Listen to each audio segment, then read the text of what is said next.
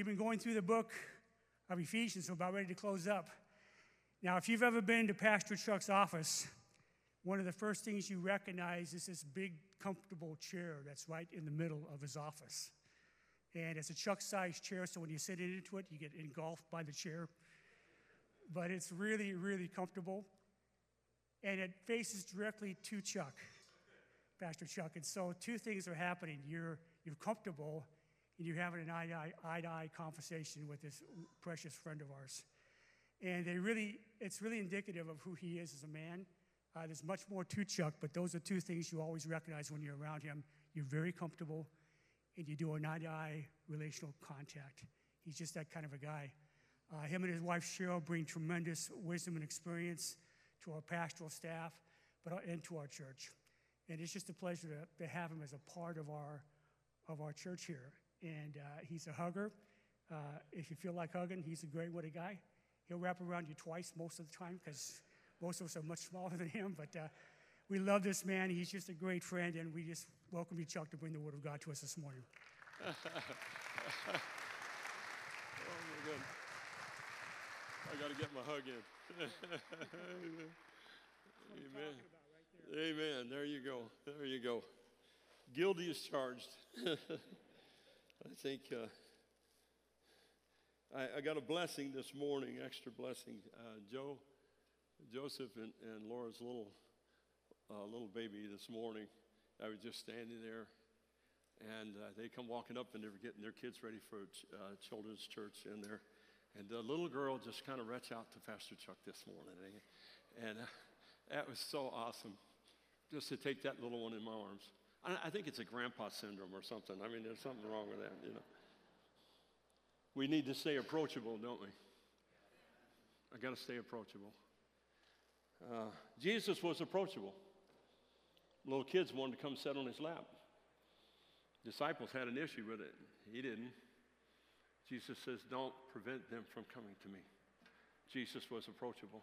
And I think to be Christ like, I think we ought to be approachable. It really is. So, Joe and Laura, that was a blessing to me this morning. It really was. Hey, guys, uh, I got a, a, quick announcement for you before we dig into the Word of God this morning.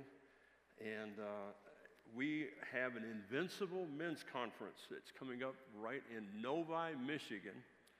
It's at Brightmoor Christian Church on 13 Mile Road, and it's coming up on April 29th and 30th. And in the back at the info center, I have these little flyers. It's got the, the, the address of the church, and it has a QR code on it. And you can register, if you have a smartphone, you can register by just clicking on that QR code. The price is only $49 uh, for Friday night and about half a day Saturday. And, uh, or you can go to our webpage, mishmin.org, and you can register from that too as well. So there's two couple of different ways. Um, one of the speakers, Pastor Wayne Francis, I don't know, and, uh, but he's from New York. And, uh, but there's one guy I do know, and that's Pastor Tim Dilena. Pastor Tim pastored a, a church in Highland Park, Revival Tabernacle, for many, many years. If you've never heard Pastor Tim Dilena, gentlemen, you missed something because he is wonderful. He's an orator of God. Let me say it that way. Would that be right, Pastor Bob? Um, and he is the lead pastor now of the Times Square Church in New York City. He's the lead pastor there, and they've got him coming in. And uh, guys, if you'll go, I, I, really believe with all my heart you'll be blessed if you if you do. And this is right in our our, our, our back door. Uh, Brightmoor Church is only three, four, five, four or five miles away from us. Guys, you don't need a hotel room. You don't need anything like that. But um, anyway, but all the information for this is when you register, you'll find all the information, the times, everything that's going to be happening. But I wanted to make that mention to you this morning, guys. If we can get, we can get to go. Uh, it, it's, it's well worth, it, it's worth more than your $49. I'll tell you that right now. So you need to, you need to do that. So, all right. Well, that's my announcement for today, Pastor Bob. there you go. Well, here we are. Thank you, guys. I thank you from the bottom of my heart. You showed up in the house of the Lord this morning, and we've sensed His presence. Pastor James just took us to the throne this morning, the worship team. And we want to continue to walk in his presence this morning. Um, I was telling Brian and Janice, I had a meeting with uh, Pastor Brooks, and I told him about today. I said, Pastor Brooks, I've got to do the armor of God in 35 minutes. you know what his response was? He goes, that was a response. So, being said that, we'll just hit the treetops. Amen. We won't get down in the foliage there a little bit. Well, are you ready for some word this morning? Amen. The title of my message this morning, church, is You Can Trust the Armor. You can trust the armor. Sooner or later, I think every believer discovers that the Christian life is a battleground, it's not a playground. That they face an enemy that's stronger than we are apart from the Lord. Let me put that one in there. The Apostle Paul should use military examples to illustrate the believer's conflict with Satan is, is reasonable. Because the Apostle Paul himself was chained to a Roman soldier. This is what we call the prison epistle. This was written while Paul was under arrest. And his readers were certainly familiar with the soldiers and the equipment that they used. I, I want to make a, church, a point this morning, church. Just as the armor signified a person that was a soldier, let me tell you, the armor of God signifies that you are a child of the King and that you have a relationship with the Lord Jesus Christ. Would you say that's right? Christians, we face three enemies we face the world, the flesh, and the devil. Would you agree with that? the world refers to a, a, a, system around us that is opposed to God. Ain't hard to find that one. It caters to the lust of the flesh, the lust of the eyes, and the pride of life, John says in 1 John 2. I, I think a good description of that would be a society that is apart from God. I think it would be a good thing to say the world, you know, to describe that. The second thing that we fight is the flesh, the old nature that we inherited from Adam. Oh, thank you, Mr. Adam. Mm-hmm, thank you. A nature that is opposed to God and could do nothing spiritual to please Him. What do you give a perfect God that needs nothing? Right? And the third thing, we know who this guy is it's the devil, the accuser, because he accuses God's people day and night before the throne of God. The name Satan actually means adversary because he's the enemy of God. But, church, I'm not leaving you there. I want to tell you some good news this morning. By his death and resurrection, Jesus Christ overcame the world. John 16, 33, but take heart, I have overcome the world. Now, either that's right or that's not right. Ah, he's right. And Jesus overcame the flesh. Galatians 2:20 said, I have been crucified with Christ. It is no longer I that live, but Christ that lives in me. We take up our death sentence every day, don't we? We're told to pick up our cross. Take up your cross and follow me. I take up my death sentence to Mr. Chuck every day of my life. I have to. You got to die to me. It ain't about me. It's no longer I that live, but Christ lives in me. And number three, he overcame the devil. Right, Mark? We studied that in men's class. 1 John 3 8. The reason that the Son of God appeared was to destroy the works of the devil. Jesus didn't say, I am finished. He said, he said, I, it is finished. That's, that's what he said, right? He didn't say, I'm finished. It is finished. And when, when he said, it is finished, Gavin, he destroyed the works of the devil. He did a good job. My Savior is sufficient. Amen. Amen. He's sufficient. But, beloved, what am I saying this morning? We don't fight for victory, we fight from victory. The victory has been won. The Spirit of God enabled us by faith to appropriate Christ's victory for ourselves. Because Jesus was victorious, we will have victory as well. let me see. Have you ever had a, you ever had a, um, a, a, final score of, of a televised sports game that maybe you were interested in? How many of you guys, how many of you have ever said, don't tell me the score. I want to watch the game, right? Don't tell me the score. Don't, don't, don't let me know what the score is. I, I don't want to, you know. But all of a sudden, the news media said, well, the score was, and we won, you know. And it's like, oh, you know. Let's say it's a football game. already revealed what the score is. In other words, you already know the outcome. You know the score of the game, but by the, you know by that final score, our team has won. But sometimes I, if anybody like me, I like to go back and watch the game again. I, I, you know, although I missed it the first time, I can catch it on a rebroadcast, right? We can watch the game again. I want to catch the game to see how our particular home team overcame the visiting team. In seeing that rebroadcast of the game, let me say this perhaps the interception that gave the other team the ball doesn't cause uh, uh, the same amount of fear that we would have had had we not known the final score. Maybe the foul that was caused uh, that was called on our player doesn't cause the amount of fear that we would have had had we not known the final score. You know, uh, uh, maybe, maybe the overthrown pass that missed our wide receiver doesn't cause the same amount of desperation that we would have had had we not known the final score. You see, the view of, of the game replay doesn't have the same effect. As a matter of fact, it really doesn't cause any fear at all. Why? Because we already know the end result is that we win the game. Beloved, in the Word of God that we're looking at this morning, the Lord wants us to arm ourselves, to protect ourselves, and to advance His kingdom. But along the way, hear me, you may get wounded and you might lose a battle or two. But I'm going to tell you something there's no room for fear because we already know what the final score is going to be. We win.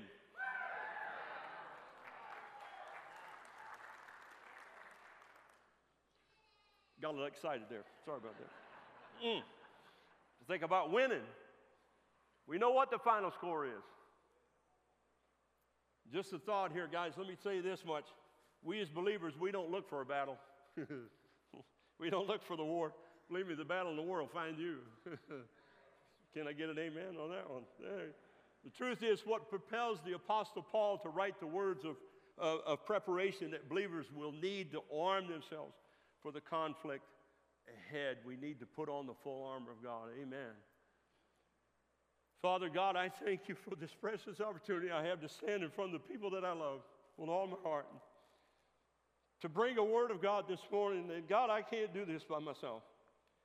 But I need your anointing, God. I need your Holy Spirit to transform these words, to feed the hearts of our people this morning, that they would leave this place encouraged, strengthened, Lord, prepared for the road ahead.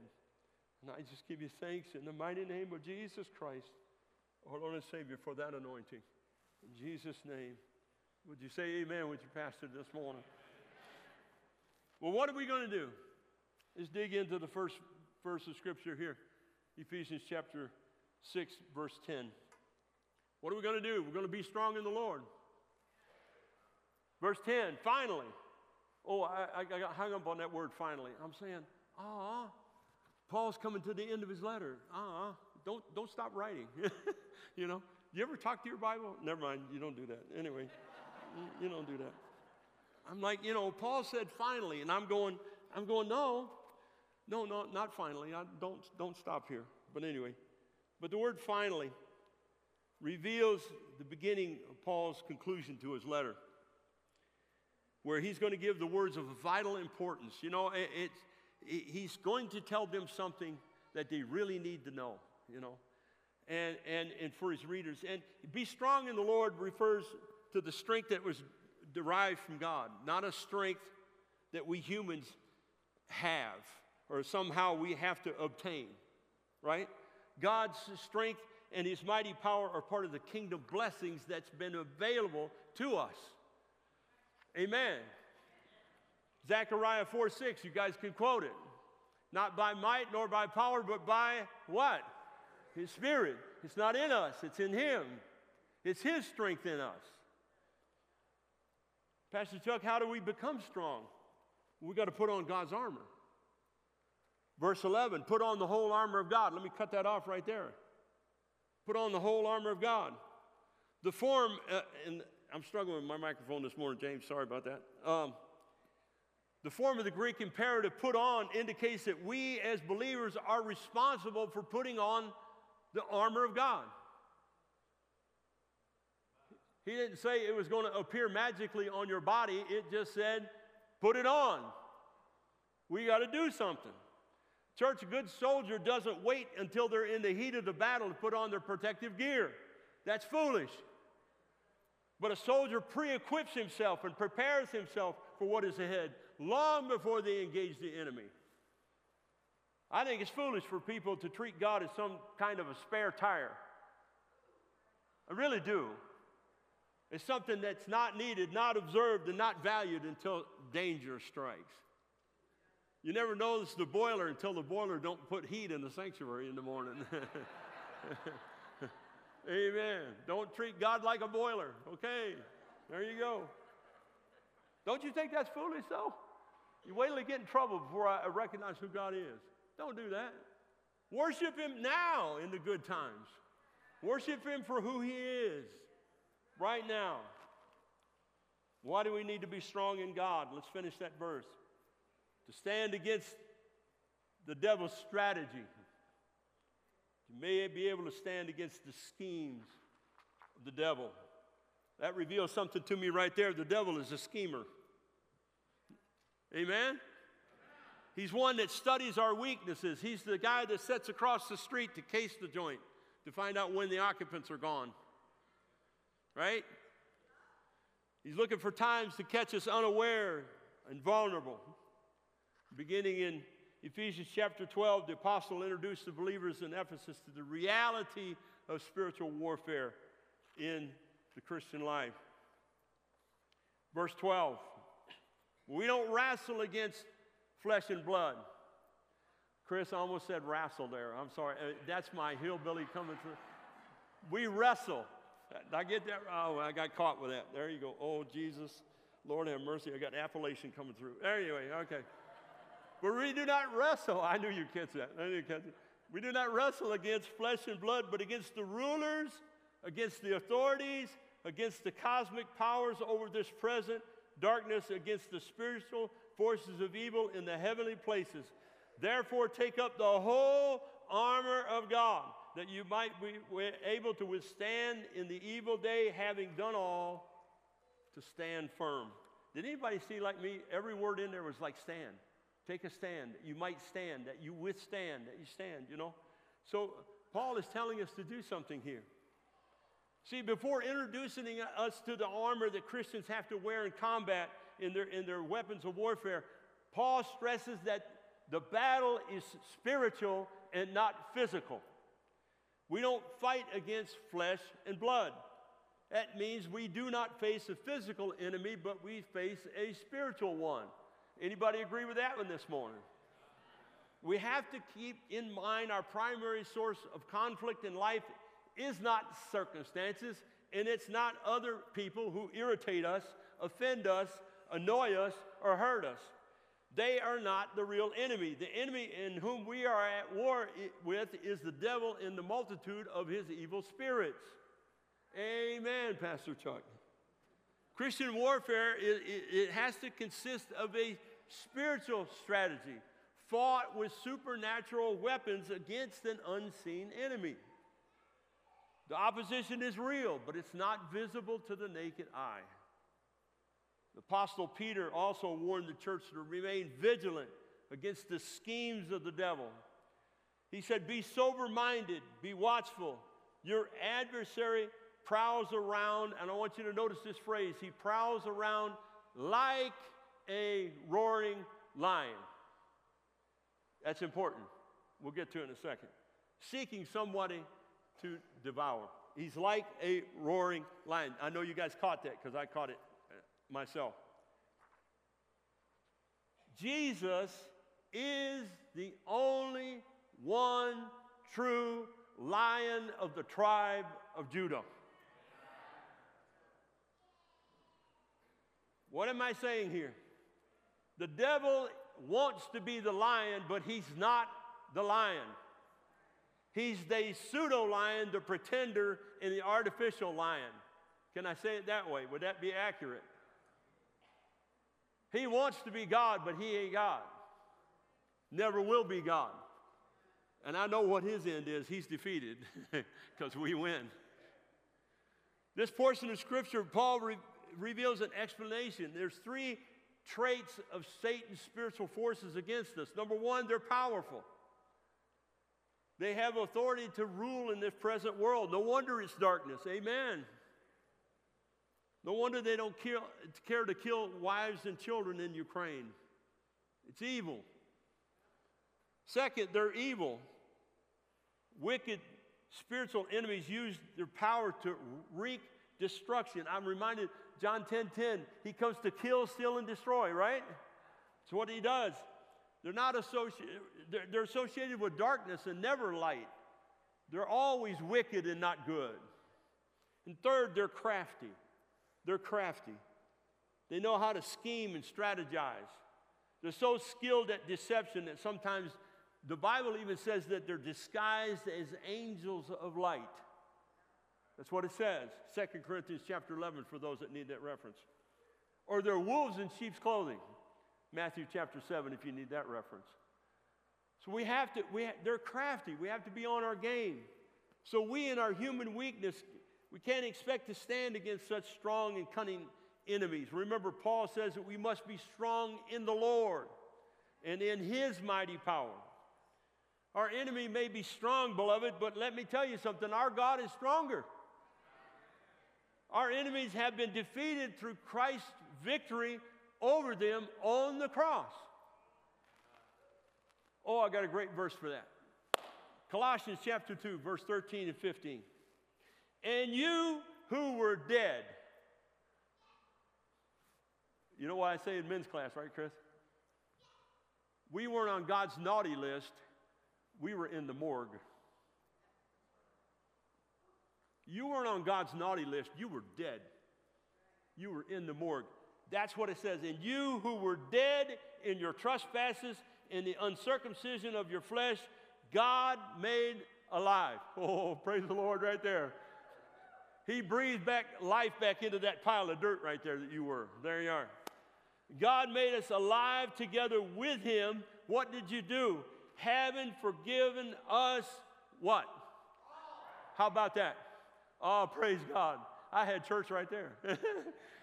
All of our trespasses by canceling the record of debt that stood against us with its legal demands.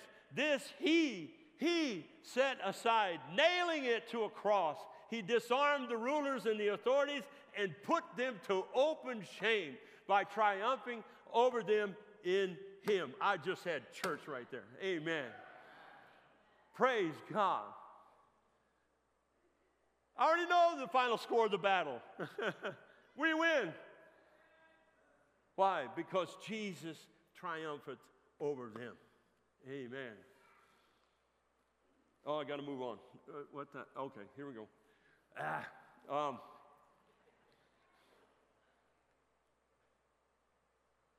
Ephesians 6:14. Let's get into the armor of God.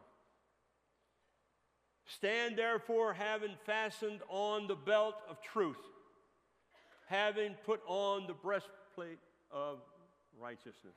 That's two pieces right there you say this all the pieces of the armor of God are designed to help us to stand against the schemes of the enemy. Amen.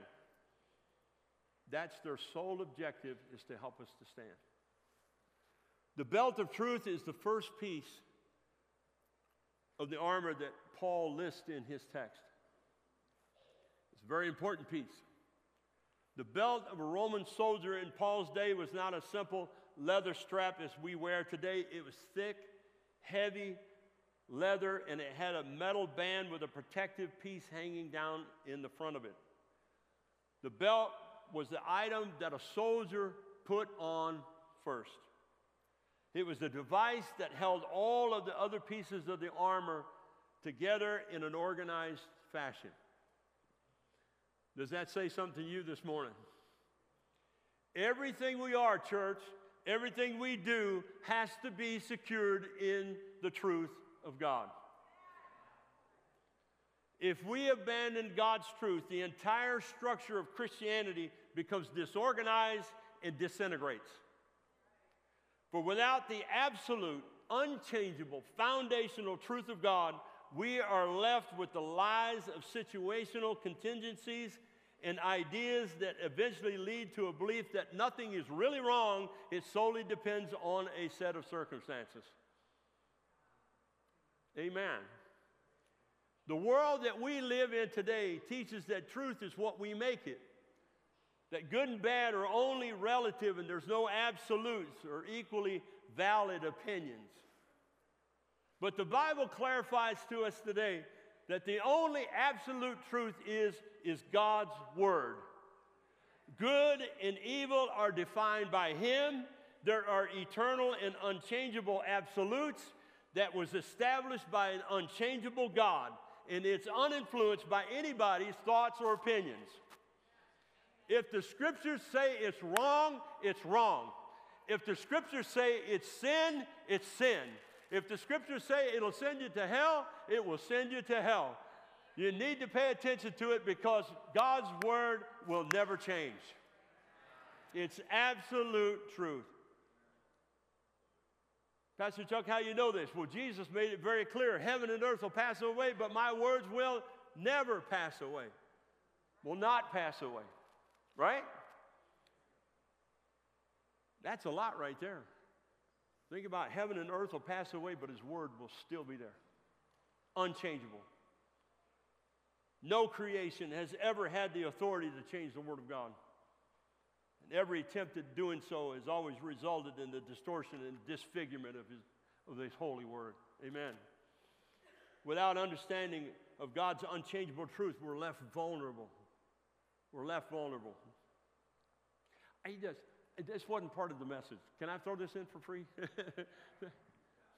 I just, this week, I don't know why I thought about this, but oh well, you're getting it anyway. There you go. Uh, this week, I, I, saw they have started a, a church called the Cannabis Christianity. Did you see that? I, I got some nods. Did you see that? There's a pastor of a church that started well, a marijuana church. It's a cannabis Christianity church. And I read through the article, and it said that they've discovered that marijuana will help us get closer to God. That uh, somehow it will help you, help you get in, in closer. In, in, I, am not kidding. I read it. Did you read it? You, I read the article. Mm, Jesus. I get closer to God through prayer. That's all I need. I'm like, oh my goodness. Can you see it? Every attempt at altering the Word of God is nothing but disaster. That's all it is. Oh, Lord have mercy. Anyway, well, you know, let me say this without understanding of God's unchangeable truth, we're left vulnerable to be tossed to and fro by the waves and carried about every wind of doctrine by human cunning and by craftiness and deceitful schemes. Can you see that, what I'm talking about here? That's the word. I just read it. The belt of truth protects us and prepares us for the battle as a part of every Christian life.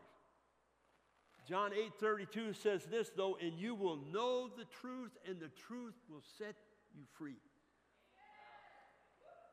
I don't need cannabis to help me get in touch with God.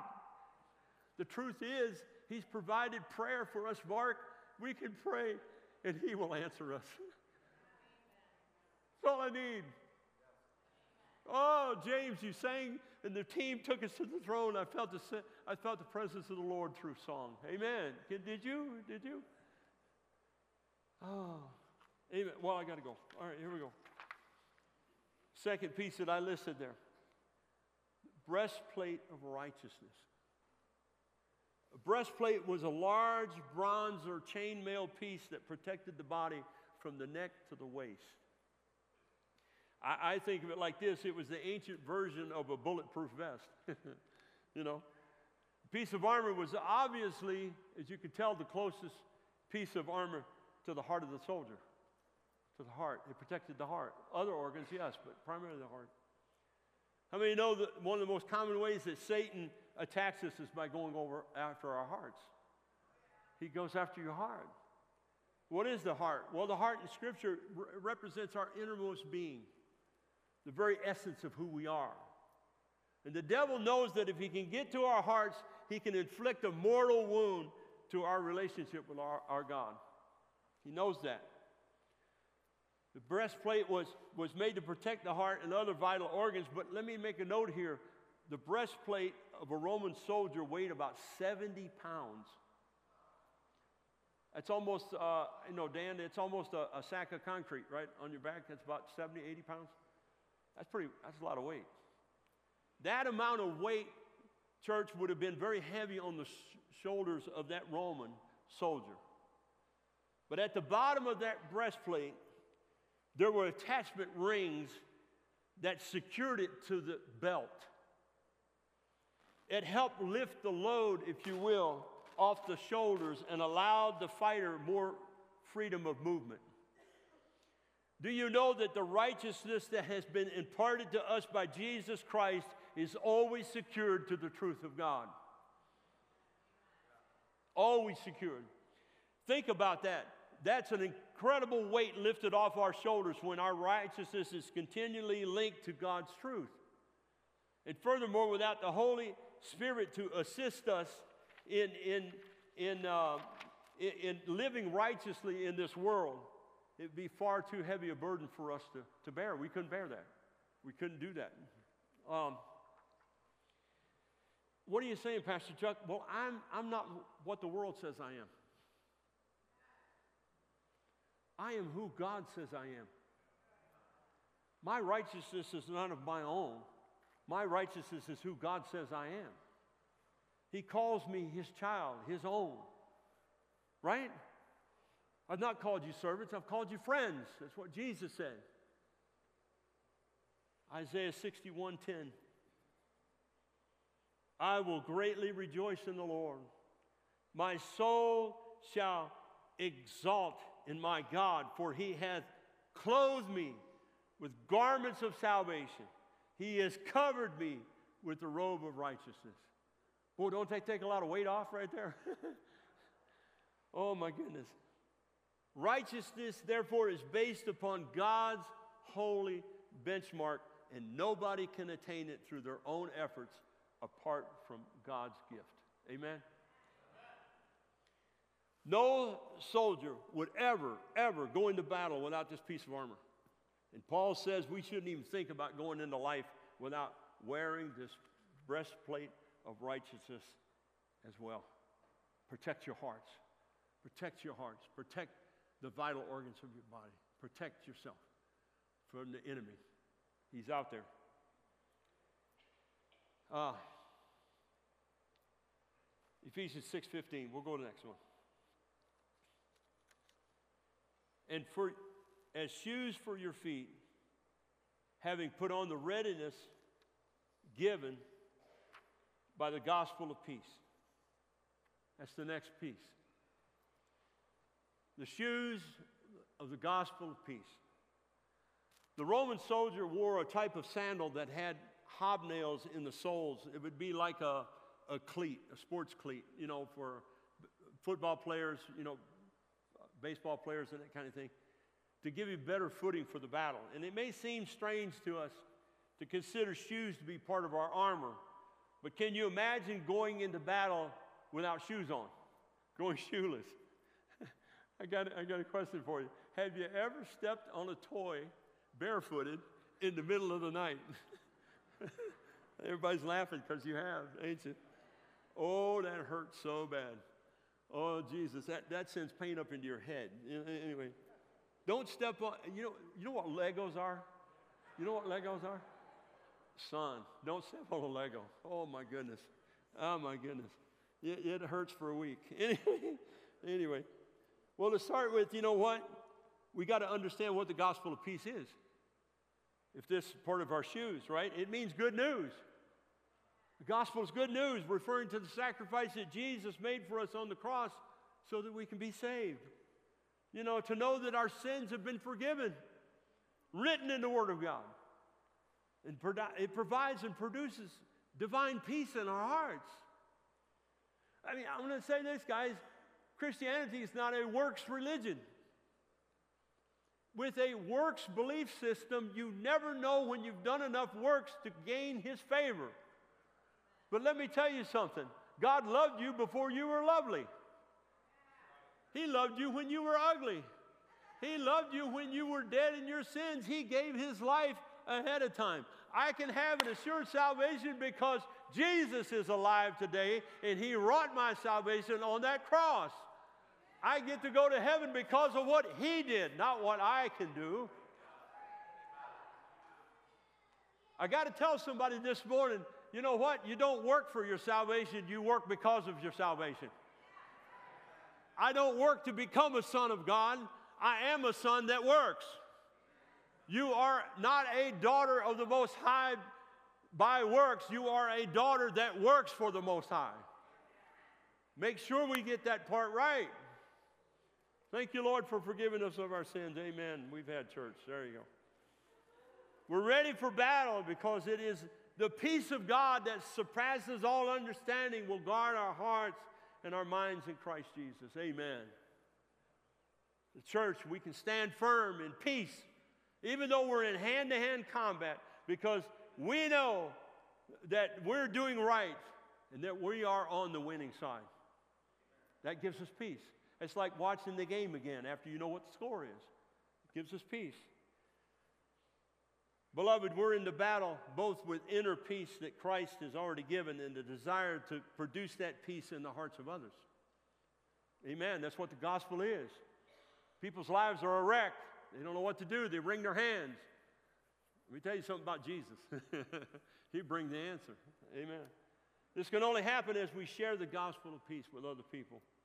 Those that have not heard, those who have not accepted Jesus as Lord. We believe and, and boldly proclaim the good news is, is a sure way to advance the cause of Christ and overcome the enemy. Having our shoes fitted with the gospel of peace allows us to do this successfully. John 14, 27, the peace I leave with you, my peace I give you. I don't give as to you as the world gives. Do not let your hearts be troubled and do not be afraid. That was Jesus said that, right? With God's strength, we can be brave in sharing our faith with others. Jesus has already defeated death, so we don't have to be afraid. The enemy tries to invade our lives with fear, using anything he can to steal our peace. On a personal note, let me say this I've personally stood in the pre op rooms of the hospital and had the opportunity to pray for those that are about to enter the operating room for a serious and extensive surgery. And I knew it, and they knew it. And, but I'm going to tell you something the good news. I've witnessed the presence of the Holy Spirit occupy that moment and give the peace that passes all understanding, the only peace that can come from the Prince of Peace. And the anxiety and the fear that was present there completely vanished in one prayer. I've seen it happen. And it, it, it Oh, thank you, Prince of Peace. Amen. Amen. Satan has declared war on us, but you and I are ambassadors of peace. And such, we take that gospel of peace wherever we go. And ultimately, the shoes of the gospel of peace equip us to fight for Christ in those spiritual battles we face. And I can have peace all the way through it. Ephesians 6:16. Let's go on. In all circumstances, Take up the shield of faith. All circumstances, take up the shield of faith with which you can extinguish the flaming darts of the evil one. Anybody, anybody in here ever had flaming darts shot at you? yeah, amen. The Roman shield was a large, usually four foot by two foot piece that was made of wood and covered with tough leather as the soldier held it before him, it protected him from the spears and arrows and fiery darts. And before going into battle, the leather of that shield would be soaked in water to help extinguish the enemy's flaming darts or the flaming arrows, if you will. The flaming arrow or the dart was made of, uh, uh, uh of, of, of, reed, and, uh, and, and, and, it, was, uh, it had a flammable head to it that was lighted as it was shot to set fire to the shield or set fire to cloth tents or even clothing that the soldier would be wearing. But one thing I want to I I want to tell you this morning, I want to impart to you. The edges of these shields were so constructed that an entire line of soldiers could interlock their shields. You know what I mean? And march into the enemy as a solid wall. This suggests, church, that believers are not in the battle alone. There's multiplied strength when we battle the enemy together as a family. We lock them together. Hebrews 10 25, you guys could quote it. Not forsaking the assemblies of ourselves together as in as the manner of some, but ex- exhorting one another, and so much more as you see the day approaching. Uh, let me tell you about the day. Jesus is coming real soon, y'all. Just I'm just calling it like I see it. All right. For believers, this shield is faith. It's a complete, total reliance on God. Faith means total dependence on God and submission to do His will. I have faith and confidence in my Lord and Savior Jesus Christ. Amen. It means believing and claiming His promises that we read in the Word of God. Even before we see those promises materializing in our lives, they're still there. Beloved, when the enemy uh, and the ruler of this world sends his flaming arrows of temptation and doubt and wrath and despair and vengeance and problems and troubles into our lives, we can hold up that shield of faith and quench them all. We can do it. Isaiah 41:10 says, "Do not fear, for I am with you. Do not be dismayed. I am your God. I will strengthen you. I will help you. I will uphold you with my righteous hand." Amen. My righteous right hand. Thank you, Lord, for your word. When fear tries to penetrate the door of our hearts, let me tell you something. Send faith to answer the door. when fear comes knocking, Steve, he tries to send those arrows past that shield of faith. Send faith, answer the door. Send faith, answer the door. I ain't seeing it today, but I'll look for it tomorrow. I didn't get my healing today, but I'm looking for it tomorrow. I didn't get my blessing today, but I'm looking for it tomorrow.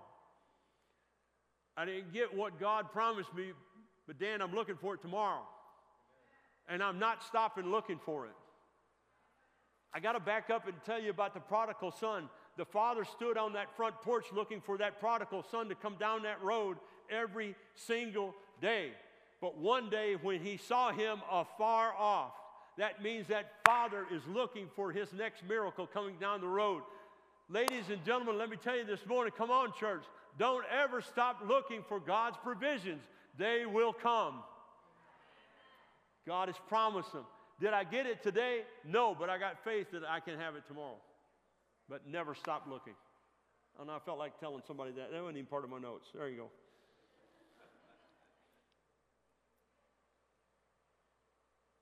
Verse 17, first part of verse 17, Ephesians 6 17, 8. And take the helmet of salvation. The helmet of salvation. In the Roman army, the helmet obviously was protection for the head. Everybody knows that. It was a vital piece of armor, as an attack to the head could, could result in instant death. Helmets were made of leather and brass, and sometimes bronze and iron, and, and no sword could pierce a good helmet. We are all aware that the believer's mind is the raging battlefield of the enemy. Amen having our head guarded by the helmet of salvation provides a sense of safety for us from the devil's fatal attacks. Paul said to the Thessalonian church, he calls for believers to put on the helmet, the hope of salvation. The hope that, that Paul is speaking of in that verse of Scripture is not a last ditch effort. No, no. That hope that you have in God is a complete assurance that God will do all He has promised. That's my hope in Him. With assurance of salvation, being confident of our relationship with God, protecting our minds, we can succeed against the enemy's attacks. As a severe blow to the head often means death, so a person without the hope of salvation will be easily fooled and destroyed by the enemy. Amen. While we're in this world that is, that's filled with corruption and sin, our salvation performs as a helmet for us in the way it protects our minds. Do you know that the Word of God says for us not to be conformed to this world? You guys know the Scripture. Romans 12, 2. Do not be conformed to this world, but be transformed. How? By the renewing of your mind, that by testing, you may discern what is the will of God, what is good and acceptable and perfect. We have to be transformed. We, we know I'm saved. I'm saved. I'm saved. I made a mistake, but I'm saved. We confess our sins. He's faithful and just to forgive us of our sins and cleanse us from all unrighteousness. But how many times, have I got anybody in the room today, how many times you make a mistake and the enemy jumps up on your shoulder, proverbially, but anyway, you know, and said, You might as well quit. God can't love you now. Everybody shaking their head. Yeah, you've been there. No, no, no, devil, you don't get the up. No, no, no, no, no. I'm saved.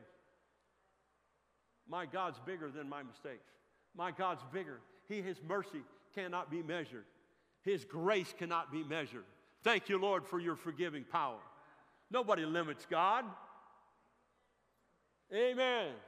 And I'm glad my God's limitless because I need that. Anyway, amen.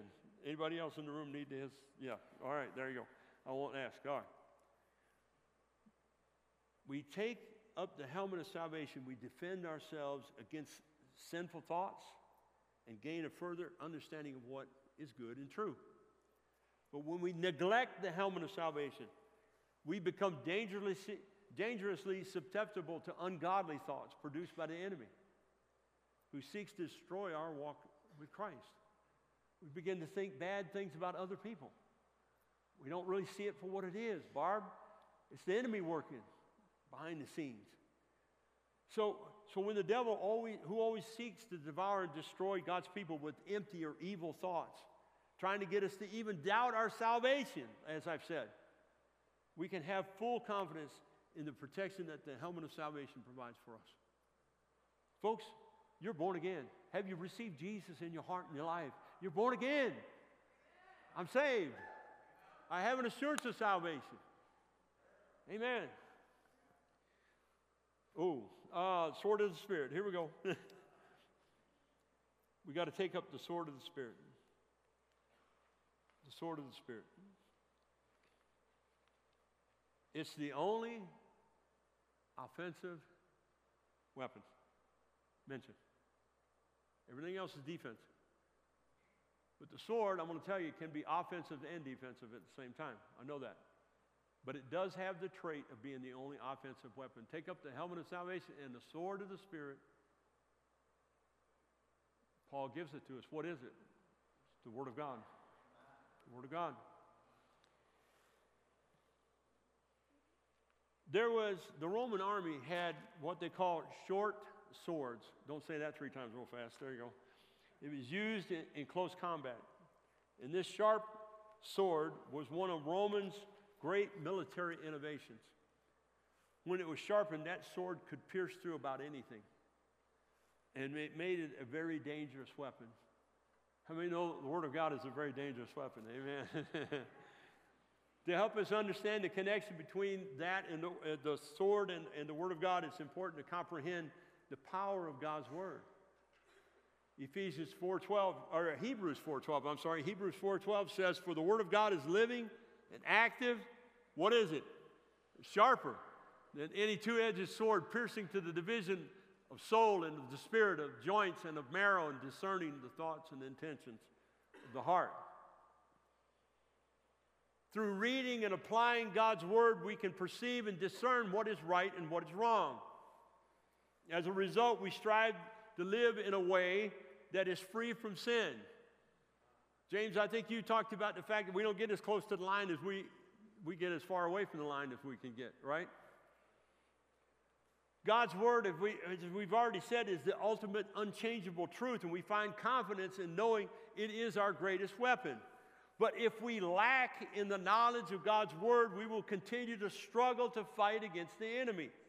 However, those who examine and study God's word and obeys its commandments will be blessed. John 5 24, truly, truly, I say to you, whoever hears my word and believes him who has sent me has eternal life. While God's word protects us from the lies of the enemy, it has an effect as a weapon for counterattacks. For example, let me, it, it, it, Jesus used God's word. Do you remember in Matthew chapter 4 when Satan tried to test him in the wilderness? Right? Every response that Jesus gave to the enemy was, It is written. Amen. That's how we use the sword of the Spirit in our lives. May I encourage you, church, that you cannot use this weapon, if you will, offensively if you don't read what is written. You can't say it is written if you don't know what is written you better read what is written. Then we can use it and say, It is written. David, I make a good point there. Is that all right? Is that, okay. Read the word, it's a good thing. So, how can we use the word of the Spirit in our lives? First of all, we're not meant to keep the knowledge that we gain from God's word to ourselves. Amen. We are meant to share that word, amen, with other people and to defend what we believe. We use God's word always to point people back to Him. It's not easy sometimes to take up our swords and fight against the enemies. Uh, we're not called to do this in our own strength. We've already said that. When we're facing trials, we find peace in knowing that God is on our side, and we know that how? By reading God's Word. We understand it from His Word. Romans 8:31, what then shall we say to these things? If God is for us, who can be against us? That's word right there, right? I can trust that word. That's a good word. Can you get strength from that, that word right there? Yeah. If I know God is for me, Dan, who can be against me? Right? That's a good word. But if I don't read that word, how do I know that? I can't say it is written if I don't read it. So I encourage you to take up the sword of the Spirit in your daily life. Remember, God's word is the ultimate truth, and we can stand on his promises. We are unstoppable with his word. Amen. Francis Schaeffer is an American Christian theologian. James, would you help me out, buddy? He makes this statement, and I think, church, this is a good statement. Hank, this is what he says. He said, We're locked in a battle. This is not a friendly gentleman's discussion. It is a life and death conflict between the spiritual host of wickedness and those who claim the name of Christ. I can say amen to that statement. We're right. Francis Schaeffer just identified what this is all about. I'm going to conclude with this, guys. Come to the end here. Oh, I'm, I'm a little past my time. I, I was telling Brian Janis, I had a, had a meeting with Pastor Brooks, and I, I, was talking to him, and I told him about today, and um, yeah, I said I've got to do the armor of God, and he just went, huh? just laughed. I was in a fine arts meeting with uh, a pastor friend. We were in casual talk. And I said I'm going to speak to the church about the armor of God. And he informed me about a conversation that he had with a Michigan county sheriff who was about to retire from the force. The question my pastor friend asked the sheriff was What was the hardest thing you had to teach to the new recruits joining the sheriff's department? What was the hardest thing you had to teach the new recruits joining the department? And that sheriff that was about to retire, retire he said this to get them to trust their armor. That was the toughest thing. If there's anything uh, I want you to take home today, beloved, above all else, you put on the armor of God because you can always trust the armor of God. It's good armor. You can always trust the armor of God. Amen. We got to put it on. We got to make a decision. We got to hold up our shields of faith. We've got to put our shoes on, put our helmet on, put our belts on, our breastplate. Got to put it on. We did not merit any piece of that armor. It's been given to us by our Savior. And then it lets us know that we're His. I love a God that tries to protect His children. Amen. That's a good father right there. Beloved, I, I don't know what condition that you've had in prior weeks coming to this service today. And you may be sitting here today so, Pastor Chuck, um, you know, that, that shield of faith that you talked about, boy, I had one of those fiery darts got around it, and I think it, it penetrated my breastplate of righteousness, and it really zinged me pretty hard. I didn't see it coming. But isn't that like the enemy? He always gets you when you, you know, when you're the weakest and you're vulnerable, that kind of thing. But I, I want us to pray this morning for you. That if you're hurting and the enemy's come along and tried to tell you that you're not even saved, you made too many mistakes and give up. I'm, church, can I say this? That's not true. God never gives up on us. He's with us. I will never leave you and I will never forsake you. Is that in the Word, guys? He didn't give up on us. But this morning, that might, that might be you. And, you. and you might say, Pastor Chuck, yep, you got me. Might be you.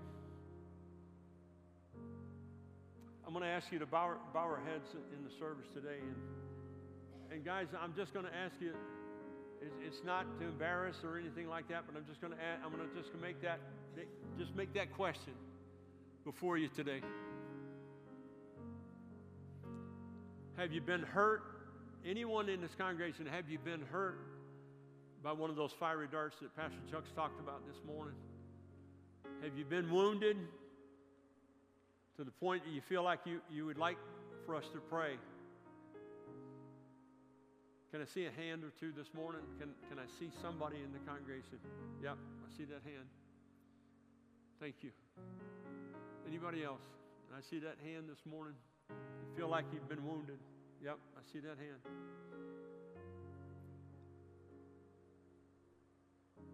I'm here to tell you today, you're in a group of loving people that absolutely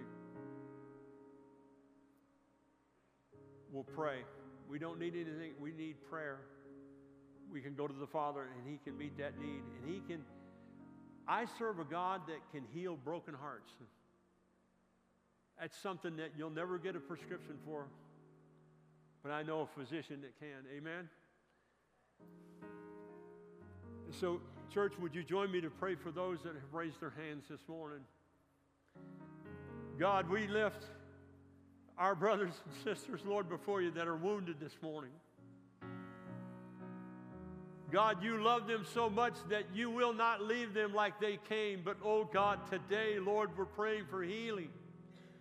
For any situation, Lord, that the enemy has come in and has wounded, and they're bleeding in their hearts and their souls, Lord. But today, Lord, you are here to make a difference. You are here to heal and to lift and to strengthen. And so, Father, I pray right now, Lord, and I know I can pray in the name of Jesus because this is your will to heal and to lift and to strengthen, Lord.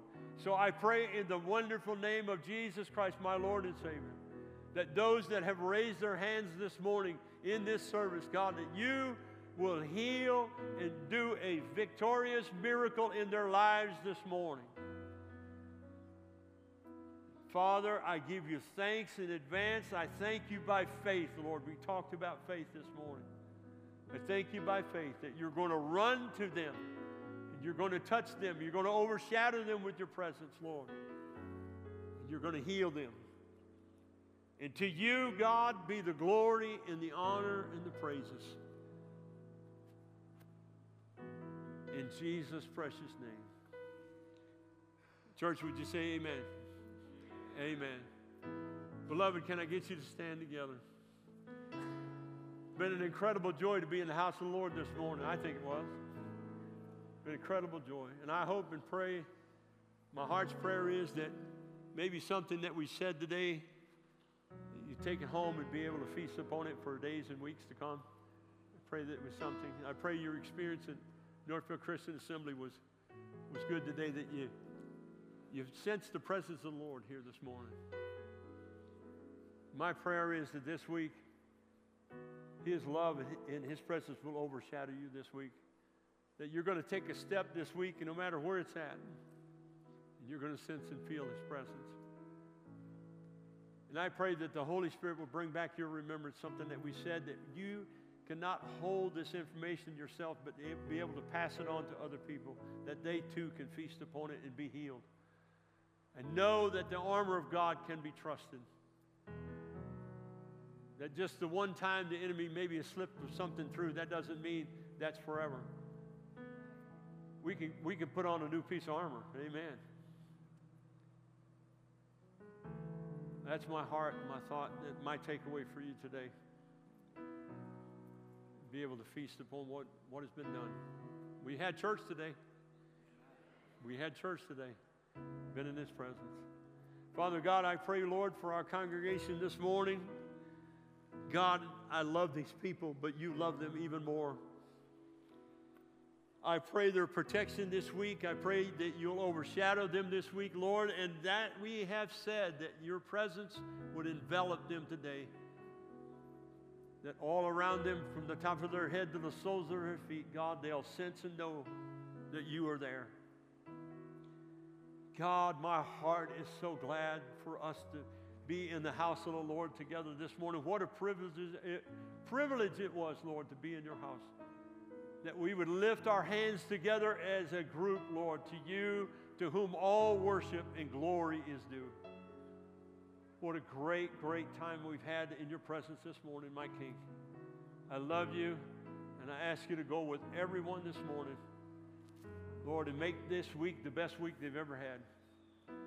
We pray that in the mighty name of our Lord and Savior, Jesus Christ. God's people, would you say amen to that one? Amen. amen. Love you guys with all my heart. God bless you.